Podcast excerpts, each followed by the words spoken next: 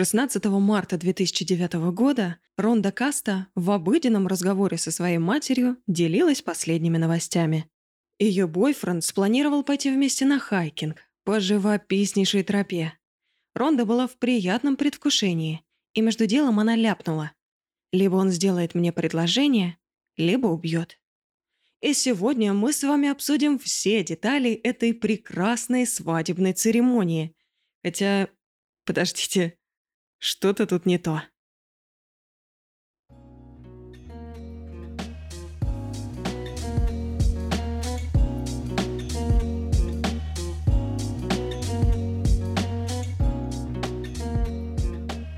Добро пожаловать на подкаст «Идея фикс».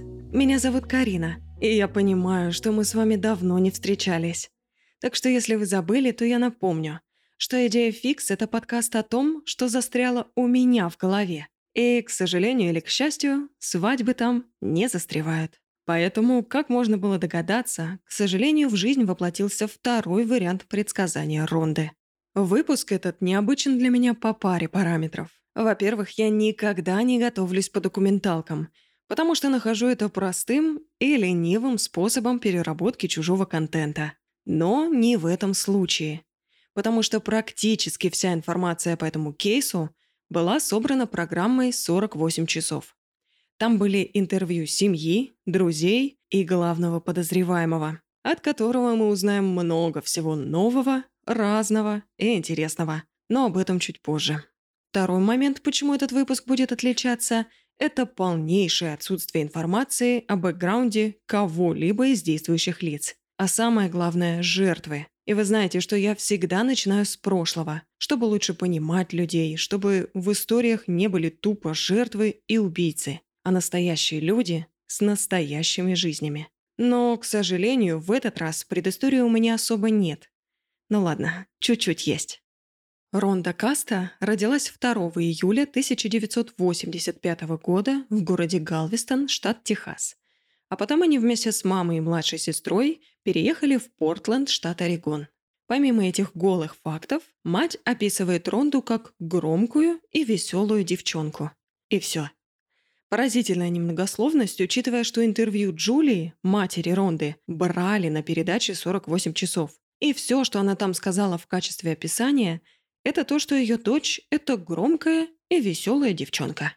Последний примечательный факт о Ронде – это ее желание преуспеть в модельном бизнесе. И внешние данные ей это более чем позволяли. Убедиться в этом вы можете, проверив дополнительные материалы к этому выпуску. Все как всегда. Ну и раз никакой информации нам более недоступно, придется сразу с места в карьер. Хотя в этом кейсе это звучит как-то очень неуместно. В 2005 году мать Ронды, Джулия Симмонс, арендовала комнату в доме с тремя спальнями. Дом этот принадлежал 30-летнему Стивену Николсу, недавно разведенному трейдеру, который решил, что «ну что у меня две спальни зря простаивают, надо поделить аренду».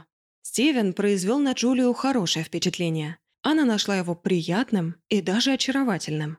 Они начали соседствовать, и спустя короткое время 20-летняя Ронда пришла навестить маму. Увидев Ронду, у Стива цитата, «язык упал на пол». Он мгновенно влюбился, и вскоре Ронда переехала в этот же дом уже в качестве девушки Стивена. И я тут буду много разбирать, кто что сказал, все это препарировать, потому что, ну раз у нас нет никакого бэкграунда, нет никаких деталей или зацепок, чтобы охарактеризовать действующих лиц, поэтому мне придется судить их непосредственно по их словам и действиям. Благо, в ситуации со Стивеном Николсом это вообще не сложно. Итак, мы уже знаем, что Стив сразу влюбился, только увидев красивую 20-летнюю модель. И у него язык упал на пол. А что же Ронда? По словам Стивена, Ронда ценила в людях интеллект. И именно интеллект был его сильной стороной. Но, по словам Джулии, цитата, «Я думаю, ее привлекла не его внешность, а то, что он имел. Квартира, деньги, статус. Но и тут сложно не согласиться с комментарием про внешность, потому что Стив у нас, ну, вообще не из приятных мужичок. И комментирую я его внешность только потому, что считаю его убийцей. И просто чмом. И только поэтому. В 2008 спустя три года отношений, у пары родилась дочь Эйва. По словам всех, включая Стивена, дочь стала центром жизни Ронды. Но вот только одна проблема. По словам Стива, цитата, «Ронда набрала довольно много лишнего веса после рождения нашей дочери. Она была тяжелее, чем когда-либо, и чувствовала себя омерзительной». И вот в таких маленьких деталях я считаю, начинает проступать омерзительная натура самого Стивена. Действительно ли Ронда настолько плохо о себе думала? Или это Стив, влюбившийся исключительно в ее внешний вид, был недоволен, что женщины, оказывается, меняются после родов? И это при том, что их дочери на тот момент было меньше года. И вот вам еще одна мерзкая цитата Стива. Описывая момент их первой встречи, он сказал, «Она была самой красивой женщиной, которую я видел на тот момент. И, на мой взгляд, это самый уёбский комментарий, которым можно описать свою умершую девушку. Ну или девушку, которую ты убил. И если вам кажется, что я сейчас просто накидываю говно на вентилятор просто потому, что мне не нравится рожа Николса, то, во-первых, не торопитесь с выводами. А во-вторых, частично это действительно так. Пару месяцев предшествующих смерти Ронды Опять же, разные люди описывают ситуацию по-разному. По словам Стивена, эти пара месяцев были лучшими в их жизни, лучше, чем когда-либо. Они собирались сыграть свадьбу летом 2009-го, хотя предложения официального так никогда и не было. И Ронда якобы хотела кольцо за 35 тысяч долларов, а Стивен рассчитывал на 15. И, конечно же, на все, что Стивен рассчитывал, это ее убить. Но это уже мелочи. Надо же еще подосрать, намекнув на то, какая Ронда была меркантильная. Ой-ой-ой-ой. И на протяжении всего интервью он вбрасывает крупицы говна в сторону Ронды, которые могут показаться органичными только, наверное, ребенку. То кольцо она хотела за 35 тысяч, то у него всплывают воспоминания о том, какая Ронда была неуклюжая, и падала, и разбивала себе голову на ровном месте. И, конечно же, эти крупицы идут в купе с тем, Какая они замечательная пара! Как они друг друга любили! И особенно, подчеркнуто, за пару месяцев до марта 2009 -го. Вот только у матери и у подруг Ронды было совершенно другое мнение. Джулия говорит, что Ронда собиралась силами, чтобы наконец его бросить и забрать ребенка. Но она переживала, что у нее одной будет недостаточно денег, чтобы содержать Эйву. Подруга Ронды Джессика Колберн вспоминает, как последние пару месяцев Ронда все чаще и чаще жаловалась ей на вербальный и физический абьюз Стивена. Несколько раз Джессика даже висела на телефоне в момент побоев. И помимо свидетельств Джессики, абьюз подтверждает фото, сделанное самой Рондой в зеркале. Она сняла свою спину с красными следами, и травмы эти она якобы получила в результате потасовки со Стивеном на лестнице. К сожалению, подробностей этой драки нет, но зато само фото сохранилось. Другая подруга также вспоминает, как Ронда делилась тем, что она его разлюбила и планирует уйти. Стивен же по этому поводу в одном интервью сказал, что «ну да, ну, наверное, я мог быть эмоционально и вербально абьюзивным. Наверное, может быть. Но никогда, никогда не физически. Но помимо того, чтобы обсирать Ронду, Стивен любит еще и менять показания. Поэтому в другом интервью он уже рассказывал, какой он белый и пушистый, как он редко злится и вообще мухи не обидит. И история со сменой показаний и версий продолжится и дальше. Итак, по словам Стивена, они несколько месяцев жили душа в душу, проводили много времени вместе и Ронда хотела похудеть.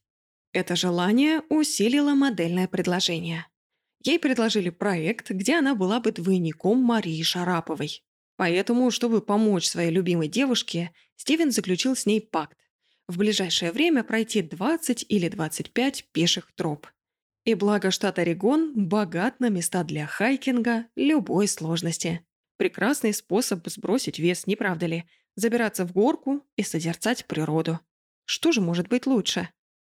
И мне не удалось найти никакого подтверждения про работу двойника Марии Шараповой, и я склонна думать, что это все неправда. Во-первых, потому что Стивен любит припёздывать, а во-вторых, потому что общего у Ронды и Марии, ну разве что цвет волос. И вдобавок всю эту прекрасную историю рушит свидетельство Джессики, которая уверена, что никаких планов на 20 или 25 походов не было. Был план только один – пройти тропу в Игл Крик. Туда он зазывал Ронду весь последний месяц. И в целом даже это было Стивену абсолютно не свойственно, потому что за три года отношений он никогда ничего не планировал и так активно уж точно никогда никуда не зазывал. Поэтому это и было примечательным и для Ронды, и для Джессики. В конце концов, Ронда согласилась. И 16 марта 2009 года они решили выдвинуться. Как уже известно, с утра Ронда позвонила матери, попросила посидеть ее с Сейвой, пока они со Стивеном будут гулять, и там он либо сделает ей предложение, либо убьет. Все, что произошло дальше, это слова Стивена, так как он единственный свидетель произошедшего. 16 марта был чудесный день. Они рано проснулись и поехали в Игл Крик в прекрасном расположении духа. В машине они мило болтали о том о сём, как вдруг Ронда говорит. «Если со мной что-то случится, пообещай, что ты позаботишься об Эйве». И Стив такой «Конечно, с чего ты вообще это говоришь?» А Ронда отвечает «Мне часто снится сон, что я умру до 25 лет. И эта часть рассказа для меня звучит особенно тупо. Кто будет просить обещать заботиться о дочери ее отца? То есть эта фраза звучала бы убедительнее, если бы Стив не был ее отцом, а другом семьи, дядей, бабушкой, таким угодно, но только не отцом. Либо, даже если дать ему преимущество сомнения и поверить в этот шизофреничный диалог, то это окрашивает Стивена как самого ужасного отца на планете, которого надо почему-то клятвенно просить заботиться о дочери после смерти второго родителя. По мне, оба варианта кажутся очень странными, но вернемся назад. Приехали они в Игл Крик, ступили на тропу, и Стивен спросил, «Ты уверена, что справишься?» И такая, «Да я приходила сюда с бутылкой водки и пакетом травы. Конечно, я справлюсь. Для начала я уточню, что тропа Игл Крик не самая простая. Начинающим хайкерам рекомендуется ходить туда минимум парами, так как не весь участок тропы имеет ограждение, и где-то это просто узкая дорожка между отвесной скалой и обрывом. Никакой человек не будет брать туда бутылку водки и пакет травы.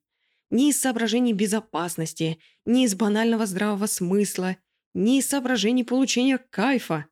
Покажите мне человека, кто будет бухать и накориваться, если в это все вовлечена физическая активность. Это же не пикник, это суровое кардио.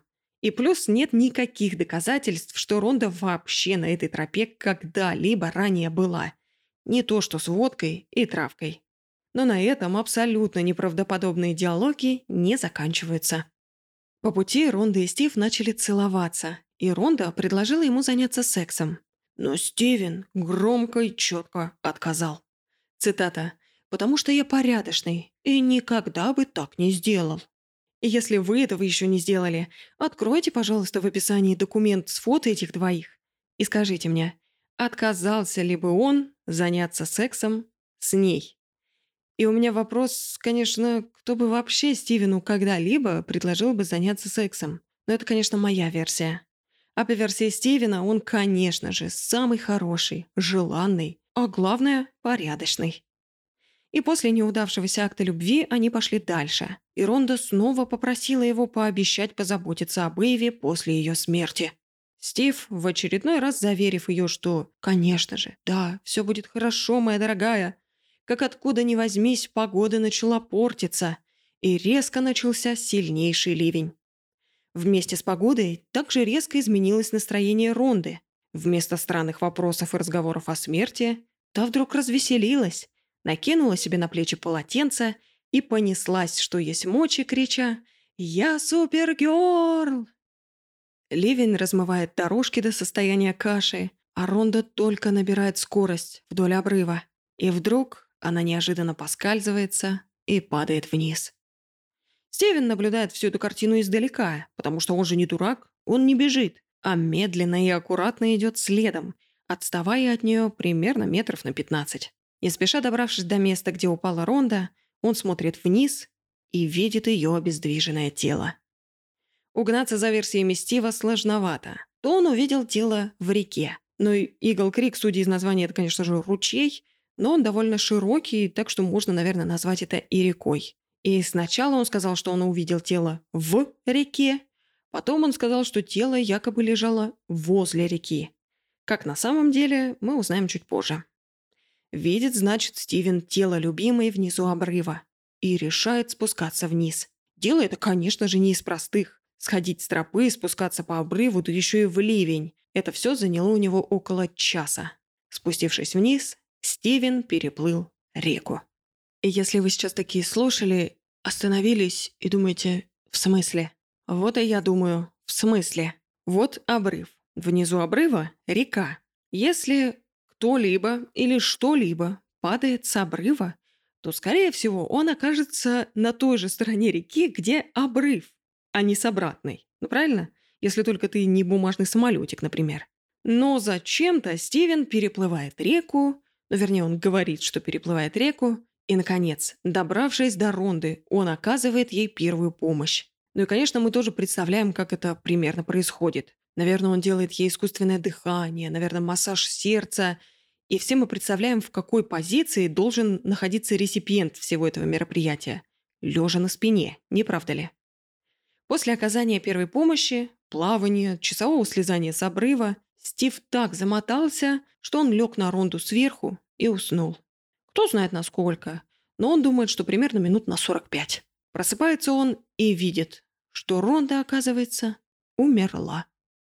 Ну и что делать? Надо идти к машине, чтобы оттуда, наконец, вызвать полицию. Ориентировочно Ронда упала в 3 часа дня, а полицию Стив вызвал лишь в 6.30 вечера, это значит, что все эти танцы с бубном Стив выполнял около трех с половиной часов. Но давайте же поговорим, что обнаружила полиция. Ронда лежала в приблизительно 15 метрах от воды на боку. На ее теле не было следов первой помощи, не было никаких свидетельств, что на ней спал взрослый мужик в течение 45 минут. Ничего. Да один факт того, что она находилась в позиции на боку, уже рушит, по моему мнению, весь его рассказ, без каких-либо дополнительных тестов. На стороне обрыва не было никаких доказательств того, что по нему кто-то в ближайшее время спускался. Не было следов, отпечатков ботинков, просто нетронутая мокрая земля, как она есть. Вдобавок, начав опрашивать Стивена, обнаружила, что тот абсолютно ничего не помнит. По его словам, амнезия у него из-за гипотермии – но он же реку переплывал, холодную, помните? Но благо парамедики измерили Стивену температуру несколько раз. Все разы она была 36 или 37 градусов, что, как можно понять, полностью отметает диагноз гипотермии. Полиция начала расследование. Сначала они расследовали это как несчастный случай, но довольно быстро это переросло в подозрение убийства. В одном из своих многочисленных интервью Стивен сказал, что в момент падения Ронда была накуренная.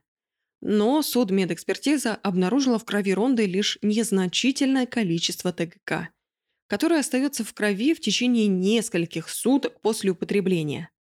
И кроме этого в крови у нее были лишь антидепрессанты, на которые ее недавно посадил ее терапевт.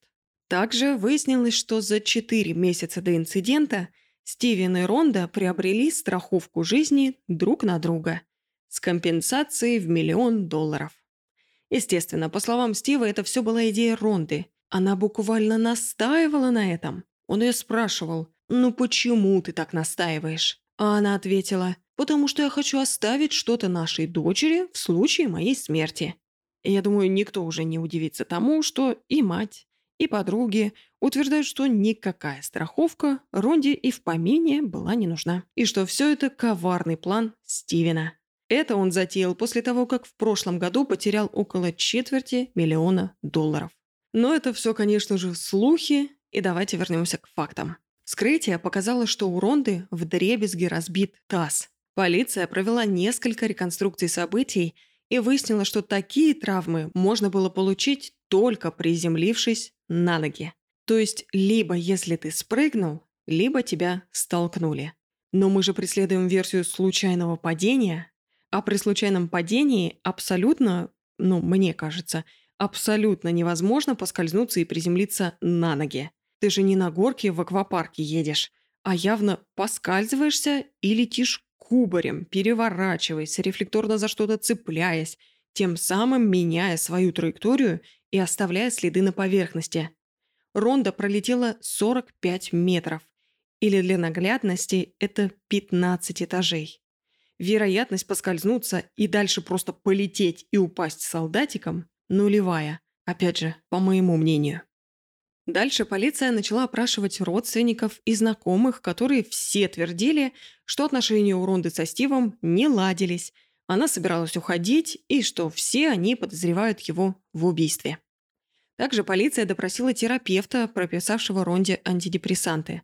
И тот сказал, что у Ронды была депрессия. Опять же, на фоне не складывающихся отношений со Стивом, которые она на сессиях часто описывала как отношения без любви. Сам же Стивен тоже своей репутации не очень-то помогал и пошел пытаться обналичивать страховку жизни Ронды спустя лишь несколько дней после ее смерти. Но помимо убежденности всех, включая полицию в виновности Стивена, никаких доказательств для его осуждения у них не было.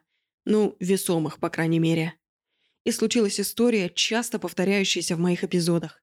Вроде все все знают, а преступник все равно гуляет на свободе, пока медленно крутятся винтики бюрократической машины. А что же Стивен? А Стивен просто продолжает жить и не тужить.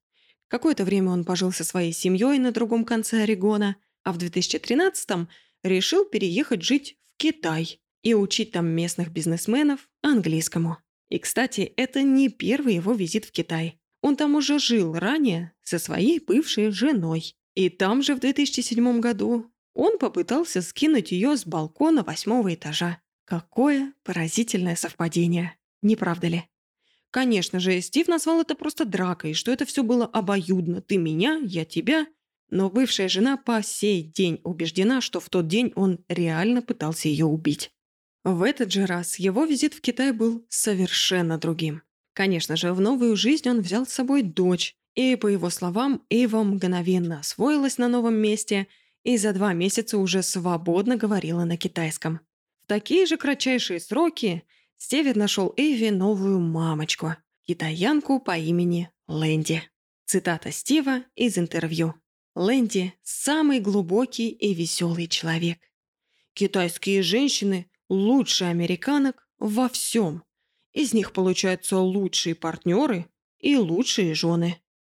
Видимо, поэтому на американке Ронде он не женился даже после рождения дочери, а китаянке Лэнди сделал предложение всего спустя год. И пока Стивен делает новую семью в Китае, в Орегоне появляется новый прокурор, заинтересованный в том, чтобы возобновить это дело.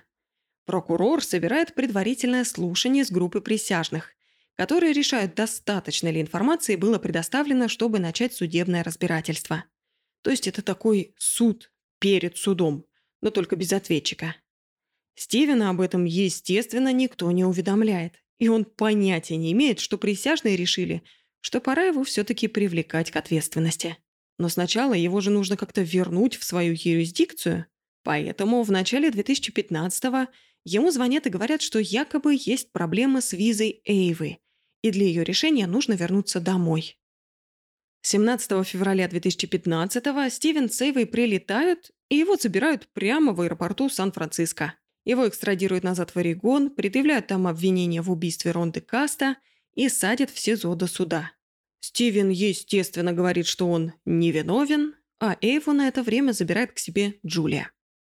Пока Стивен сидит в тюрьме, детективы носятся и пытаются собрать как можно больше доказательств. В это же время они провели эксперимент, пытаясь повторить падение Ронды. Они скинули с того же места куклу, параметры которой соответствовали телу Ронды. То есть и размер, и вес, и точка начала падения – все было одинаковым. Скидывали они, значит, эту куклу шесть раз, но ни в один из них та не приземлилась там, где нашли Ронду. Это, конечно же, знатно портило версию, что Ронду столкнули. В августе 2015-го состоялось слушание о залоге. И все это слушание – это не просто такое мероприятие, где, например, ставят какую-то сумму, и решают, выпустить ли обвиняемого за эту сумму до суда или нет. Слушание залоги – это немножко даже репетиция предстоящего слушания об убийстве. Там также присутствуют все действующие лица судебного процесса, включая свидетелей. Адвоката Стивена зовут Майк Арнольд. И надо отдать ему должное, что как адвокат он вообще далеко не самый худший вариант. Но вопрос, конечно, в том, кого он защищает. Слушание залоги Арнольд начал с допроса человека, организовавшего эксперимент со скидыванием кукол. И этим человеком был заместитель шерифа Дэниел Дехейвен. Из этого допроса и выяснилось, что детективам не удалось повторить падение Ронды, а Арнольд всячески подстебывал заместителя шерифа, что якобы трем взрослым мужикам не удалось добросить куклу до нужной точки. Кстати, забавно для меня, как я ранее рассказывала, что, по моему мнению, невозможно поскользнуться и приземлиться солдатиком в землю. Так вот, у Арнольда была полярно противоположная позиция. По его мнению, невозможно было прилететь солдатиком, если тебя столкнули. В его голове как раз если тебя столкнули, ты будешь барахтаться, переворачиваться, а если поскользнулся, то, наверное, такое руки-ноги по швам, лечу, куда глаза глядят, и все. Каждому, конечно, свое, но для меня, как вы поняли, это звучит как полнейшая ахинея. Чисто логическая, из-за траектории полета. Если тебя столкнули, то ты полетишь дальше – и у тебя будет больше вероятность, что ты не сможешь за что-то зацепиться просто физически. Потому что ты летишь дальше, от края. А вот если ты поскользнулся, то само слово как бы предполагает, что ты скользишь по поверхности и с большей вероятностью проведешь больше времени, соприкасаясь с землей, а значит, будешь иметь больше шансов за нее схватиться, удариться – и вообще как-либо изменить свою траекторию. Но это, конечно, я сейчас спорю в воображаемом суде с воображаемым Арнольдом. Следующий настоящий интересный момент, который мы узнали из этого слушания, это пропажа документов из дела, а в частности фото с места преступления и вскрытия. Новый шериф подозревает, что эти фото уничтожил главный детектив по делу Ронды Джерри Тиффани. Тиффани же все отрицает и клянется под присягой, что ничего никогда не уничтожал. Никаких прямых доказательств, кроме подозрений шерифа против Тиффани, не было, поэтому никакого уголовного дела или наказания он не понес. Следующий highlight слушания – это публичная ссора Стива и Ронды. Джулия рассказала о ситуации в баре, которая произошла незадолго до смерти Ронды. Якобы в заведении у пары случилась ссора, Стив приревновал к кому-то Ронду, они оба начали орать друг на друга, и все это привлекло внимание посетителей и работников. И одна из официантов услышала обрывок диалога, в котором Ронда говорит «Я от тебя уйду», а Стивен ей отвечает «Если ты от меня уйдешь, я тебя убью». Но Стивен, естественно, это все отрицает. В конце концов, несмотря на вполне удачную защиту Арнольда, судья установил Стивену залог в 2 миллиона долларов. У Николса этих денег, естественно, не было, поэтому он остался за решеткой. Но Арнольд не вешал нос и решил сам реконструировать события 16 марта 2009 года. Пришел он на тропу вместе с передачей «48 часов», что-то там потыркался, помыкался, и пришел к выводу, что, оказывается, невозможно восстановить события спустя шесть лет. Да вы что? Но как настоящему хорошему адвокату Арнольду не нужно доказывать, что Николс никого не убивал. Ему лишь нужно посадить зерно сомнения, ведь когда присяжные выносят вердикт, их решение должно быть принято без сомнений. И после неудавшейся реконструкции на передаче Арнольд выдает речь о том, что ну вообще-то все падают, и на ровном месте люди тоже падают. И это нормально. И уж тем более на тропе Игл Крик, где Ронда была аж четвертым несчастным случаем, и это только за первое полугодие 2009 года. И вот ты слушаешь Арнольда и думаешь, ну да, действительно, ну кто из нас не падал на ровном месте? Могла ли Ронда запнуться, поскользнуться и упасть? Да, конечно, могла. И я бы сто процентов поверила в несчастный случай, если бы исключить из этого уравнения Стивена Николса. Ну или если бы Стивен молчал и не показывал своей мерзкой рожи, и своей настоящей натуры, то тогда, конечно же, я поверила. Но презумпция невиновности не всегда распространяется на идею фикс. В январе 2016 состоялось повторное слушание, в котором Майк Арнольд решил не просто защищать своего клиента, а судить сторону обвинения. Целью этого слушания было снять все обвинения со Стивена. Но в этот раз адвокат сменил свою тактику и вместо подстегивания и насмешек, как в прошлый раз, пустил в ход настоящую агрессию, которую он направил как на обвинение, так и на мать Ронды. Арнольд выдвинул версию, в которой Джулия обвиняет Стивена в таком страшном преступлении исключительно потому, что тот является бенефициаром по страховке жизни Ронды, а не сама Джулия. В общем, все как всегда, все из-за денег. Дальше я буду выдавать факты и слушания не в хронологическом порядке, а по степени их примечательности, ну, по моему мнению, естественно. Первый факт – это то, что Арнольд нашел свидетеля, который был на тропе в то же время, что Стив и Ронда. Свидетеля этого зовут Джон Уэйли. Уэйли сказал, что обогнал пару буквально за несколько минут до падения Ронды. Тропа, по его словам, была действительно очень мокрая и скользкая. Ронду он описал как привлекательную девушку слегка за 20. Стивен якобы шел прямо за ней, они не ругались, и Ронда казалась довольно счастливой и радостной. Более того, Уэйли рассказал обо всем полицейским сразу же, в тот же день, на месте.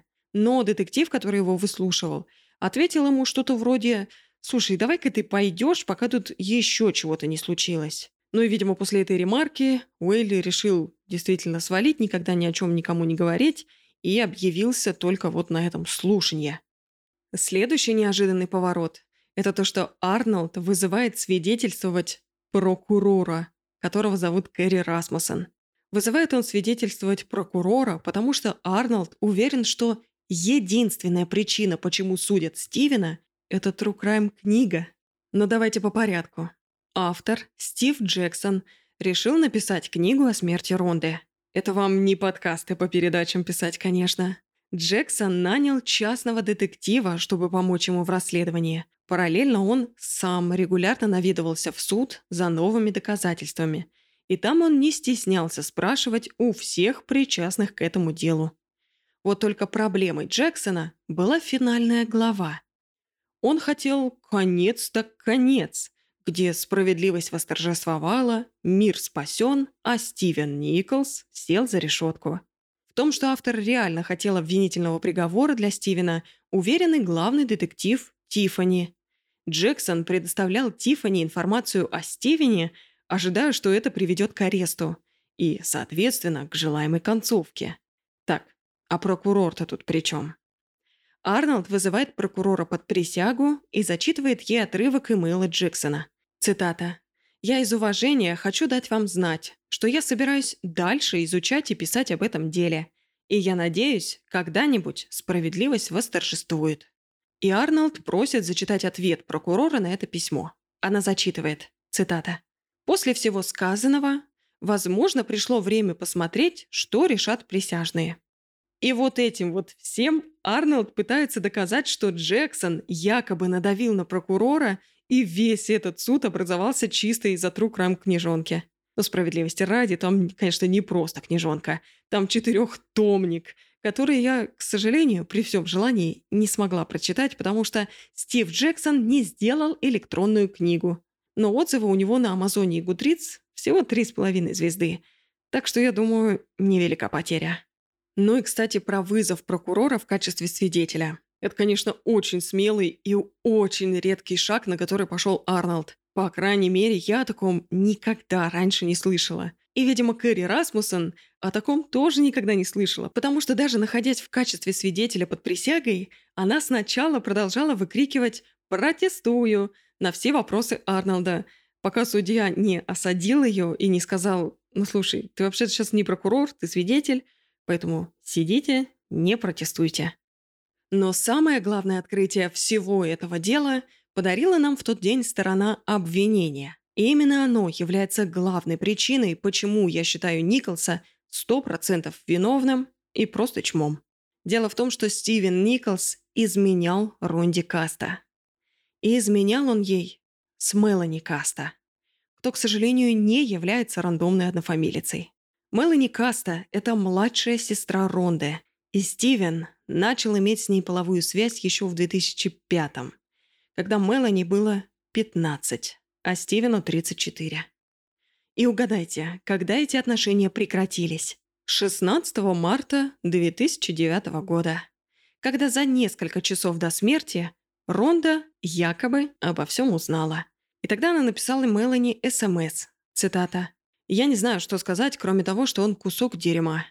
Он использовал тебя, чтобы сделать мне больно. И не позволю ему больше издеваться над нами. Я буду рядом с тобой, когда тебе это будет нужно». В итоге Николсу предъявили обвинения по трем пунктам изнасилования и трем пунктам садомии. Стивен, сейчас уже никого не удивлю, все отрицал. Но в октябре 2016 пошел на сделку с обвинением и признал себя виновным по двум пунктам сексуального домогательства. То есть обвиняли его в изнасиловании, а в итоге стороны согласились на домогательство. Как это можно назвать домогательством, мне непонятно. Особенно если учитывать, что Стивен написал признание. «Я имел сексуальный контакт с Мелани Каста. Дважды». И он подписался под этим признанием. Но чтобы чуть-чуть отвлечься от всех этих ужасных фактов, я вам сейчас расскажу, как эти обвинения занесли меня в дыру законов и законообразования. Во-первых, я никогда ранее не задавалась вопросом, почему по законам Америки они делят понятия изнасилования и садомия. Какая разница, если оно все без согласия? Но им по какой-то причине до сих пор есть большая разница, какая из дырок принимала участие, так сказать. Потому что изнасилованием считается все, что в вагину. А садомия – это все, что в анус и в целом все девиантные формы секса – для меня показался очень странным такой в какой-то степени гомофобный, неинклюзивный закон. Я думаю, в либеральном 2023 я могу сейчас все что угодно назвать гомофобным и нелиберальным. В общем, странным мне это показалось. И настолько мне это показалось странным, что я отправилась читать статью 131 УК РФ, которой, кстати, нет ни слова про анус. Но есть другая непонятная мне формулировка. Вся статья описывает изнасилование женского лица. Для начала там есть поправка. Изнасилование – это половое сношение с применением насилия или угрозы его применения к потерпевшей или к другим лицам, либо с использованием беспомощного состояния потерпевшей. И дальше они продолжают использовать только вот эту формулировку «потерпевшая». Опять же, на мой взгляд, это абсолютно ненужное уточнение, как и в ситуации с американским законом. Причем оно настолько ненужное, насколько и умышленное. Потому что, используя они мужской род, потерпевший, это бы все относилось и к мужчинам, и к женщинам, и всем посередине. Но, короче, если вы еще не поняли, здрасте, меня зовут Карина, и я большой задрот, особенно когда дело касается семантики. Поэтому давайте вернемся назад. Стивен насиловал несовершеннолетнюю с 2005 года. А 16 марта 2009, предположительно, Ронда об этом всем узнает и через несколько часов падает с обрыва. Но интересное такое совпадение, да? Стивен же, ну мы уже все знаем, что он любит ходить по интервью, и на одном из этих интервью его спросили про ситуацию с Мелани. «А чем ты думал?» И Стивен отвечает. «А я не думал». Ну, конечно. Насилую детей чисто по случайному стечению обстоятельств. Ну или не по случайному, потому что через шесть месяцев после смерти Ронды Стивена уже арестовывали. Но не за убийство, а за то, что Стивен потрогал 13-летнюю девочку за ягодицы. Ему тогда предъявили обвинения по пяти пунктам сексуального насилия. Угадайте, что сказал Стивен. Конечно же, сначала он все отрицал, но в конце концов признал, что отправлял ей непристойный СМС и селфи без футболки. Ugh, какая гадость. В итоге тогда он тоже пошел на сделку и признал вину по одному пункту сексуального домогательства. В апреле 2016-го судья снижает Стивену залог с 2 миллионов до 250 тысяч. Арнольд задался целью и нарыл таки этот залог. Вообще есть разные типы залогов. Когда-то, например, нужно наличкой заплатить всю сумму, а когда-то, как в случае Николса, требуется лишь 10%, а остальное ты как бы остаешься должным государству, если не явишься на суд. Сложно. В итоге Арнольд заплатил все эти 10%, и Стивен вышел ожидать суда на свободе. Но просто молча Стивен два года сидеть не мог. Поэтому в 2018 он снова поперся на передачу «48 часов», часть вторая. И вот есть такое выражение «пытаться засунуть говно назад в лошадь». И вот этим всем Стивен и занимался все свое второе интервью, тон которого в этот раз повернулся на 180 градусов. Теперь Стивен утверждает, что Ронда была в депрессии, и она просила тогда его обещать заботиться об Эйве, потому что собиралась покончить с собой. И это была даже не первая ее попытка. Опять же, по словам Стивена, Ронда пыталась совершить самоубийство аж три раза еще до встречи с ним. Интересно, конечно, такое пояснение, что еще до встречи с ним. Нужно ли говорить, что Джулия, конечно же, все это отрицает? Более того, Ронда теперь выставлялась в качестве прям такого заядлого, вонючего, поганого наркомана. И сейчас я перескажу самый сумасшедший, по моему мнению, кусок диалога за оба эпизода передачи «48 часов». Стивен заявляет, «Она не слезала с наркотиков с 12 лет». Ведущий спрашивает, «С каких наркотиков?» Стивен говорит, «Да, со всех, вообще со всех». Ведущий начинает перечислять. Алкоголь? Кокаин? Всех. Ведущий опять перечисляет. Марихуана? Метамфетамин? Всех. Героин. Во-первых, это все настолько тупо. Это напоминает мне диалог с пятилетним ребенком, которого поймали на вранье, но он все равно вот как-то пытается приплести все подряд, чтобы выпутаться. Во-вторых, мне абсолютно все равно, употребляла ли что-то или употребляла ли все из вышеперечисленного ронда, потому что это вообще никакого отношения к ее смерти не имеет. И в-третьих, естественно, я думаю, что все это ложь, которую, мне кажется, очень легко опровергнуть, например, аутопсией, в которой были найдены только следы марихуаны, легко опровергнуть тем, что Эйва, допустим, родилась без зависимостей и в прекрасном здоровье. И Ронда явно же рожала ее не в подвале, она рожала ее в больнице, и оттуда, наверное, были бы свидетельства, что она страдает от зависимости. И после всех этих бредней про все наркотики на свете, ведущий начал задавать вопросы про непосредственно падение Ронды. Стивен отказался описывать все в подробностях, но ответил на один из вопросов. Остался ли на тропе след от скольжения? И Стивен отвечает, нет, только отпечаток ботинка. И ведущий такой, «А, Стивен, то есть ты говоришь, что она прыгнула? Если она бежала, на земле остался только отпечаток ботинка, то это же значит, что она прыгнула. И Стивен такой, я все выложил. Вы сами можете прийти к выводам. В итоге дальше Стивен уже почти прямо говорит про суицид и объясняет, почему же он все это время молчал. Во-первых, полицейские его якобы ни разу не спросили, а прыгнула ли Ронда или нет.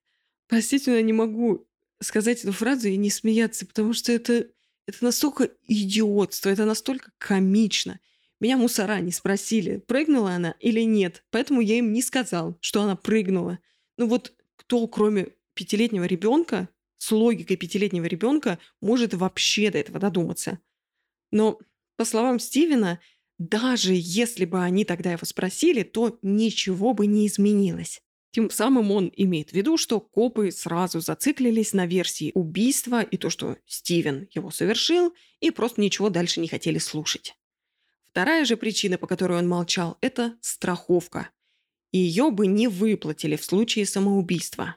Но и это правда. Ну и мать Тереза, Стивен Николс, я давайте лучше сяду пожизненно и оставлю Эйву без отца и матери, чем без миллиона долларов. Но это же такой очевидный для всех выбор. Родители или какая-то вонючая страховка.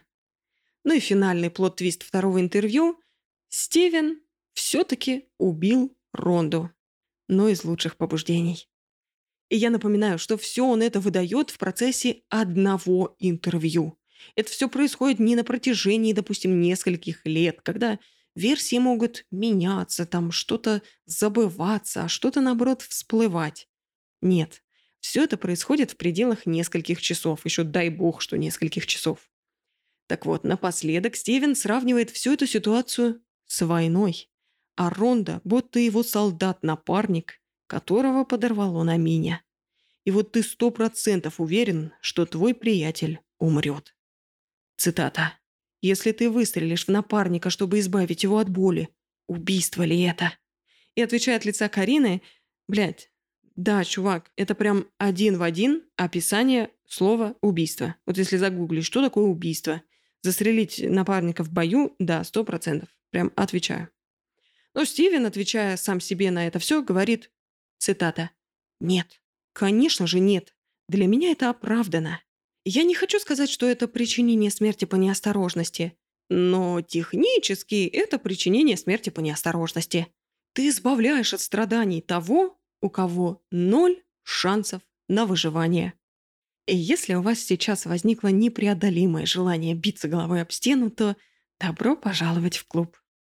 Стивен у нас, конечно, не самая яркая лампочка, но он все-таки не настолько тупой, чтобы все вот это просто вбросить на интервью и оставить так. В конце концов, он, конечно, снова попытался засунуть говно назад в лошадь, сказав, что «Ой, да это все вообще гипотетически. Я просто слишком умный, и мыслю я широко. Вот мне и приходят разные сценарии, разные объяснения произошедшего. Вот только зачем придумывать разные сценарии, когда ты знаешь истинный сценарий? Когда ты там был, ты знаешь, что произошло. Но все это, я думаю, слишком сложный вопрос для Стивена. Чем же все кончилось? Арнольд оспорил законность изначального допроса Стивена. Что это все значит? Когда Стивена в первый раз начали допрашивать и задавать очевидные вопросы из разряда «что произошло?», Стивен сказал «я не хочу говорить об этом». Но злодеи полицейские все равно продолжили вести допрос в течение следующих аж трех часов. И Арнольд заявил, что весь этот допрос – это нарушение конституционных прав, а значит, его нельзя приложить к доказательствам дела. Поэтому мы, кстати, и не знаем, что конкретно было сказано в этом допросе, потому что судья удовлетворил просьбу Арнольда и исключил допрос из дела.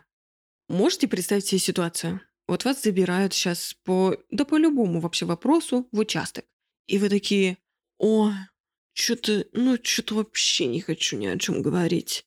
И мусора на вас смотрит и такие, да ты мой хороший, но не хочешь, ну и ладно, иди тогда с Богом. Конечно, блядь, абсолютно все население тюрьмы всей этой планеты – это же люди, которые прям очень хотели говорить с полицией, прям жаждали этого. И как судья согласился удовлетворить этот бред, я вообще понятия не имею. Но я знаю одно – Майк Арнольд – это явно адвокат от Бога. В итоге сторона обвинения осталась без интервью, без фото с места преступления и вскрытия. И, по сути, все, что у них осталось, это домыслы и беспочвенная уверенность в виновности Николса. Поэтому следствие предложило Стивену сделку, на которую он, естественно, согласился. Стивен признал себя виновным в убийстве по неосторожности за что ему дали три года испытательного срока и зачли 19 месяцев, которые он уже провел в тюрьме, ожидая суда. По словам Стивена, он пошел на сделку просто, чтобы от него отвязались наконец-то. Но в большей степени, чтобы вернуть опеку над дочерью. Потому что якобы чем дольше ждешь, тем меньше шансов у тебя остается. Но право на опеку Стивен потерял навсегда в 2018 -м. И Эйва отправилась в детский дом. И почему она отправилась в детский дом? Почему, например, не к Джулии? А дело в том, что Джулия была обвинена в краже госимущества, потому что подавалась на пенсию от лица Эйвы. Подавалась она якобы, чтобы за этой же Эйвой ухаживать. Вот только было доказано, что бабка кассировала чеки, когда внучка находилась у Стивена. В итоге она украла 39 с лишним тысяч долларов, и так же, как и Стивену, ей дали три года испытательного срока.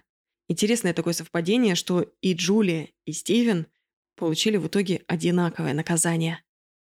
В итоге, даже если Стивен и планировал что-то из этого поиметь, ну, если мы верим, что он планировал из этого что-то поиметь, то у него ничего не получилось, потому что страховка Ронды будет ждать наступления Эйвы 18 лет. И, кстати, Стивен расстался таки со своей китайской невестой, довольно-таки еще, по-моему, во время суда он с ней расстался, как раз-таки из-за судов, из-за тюрьмы. В общем, Лэнди не хотела никого ждать.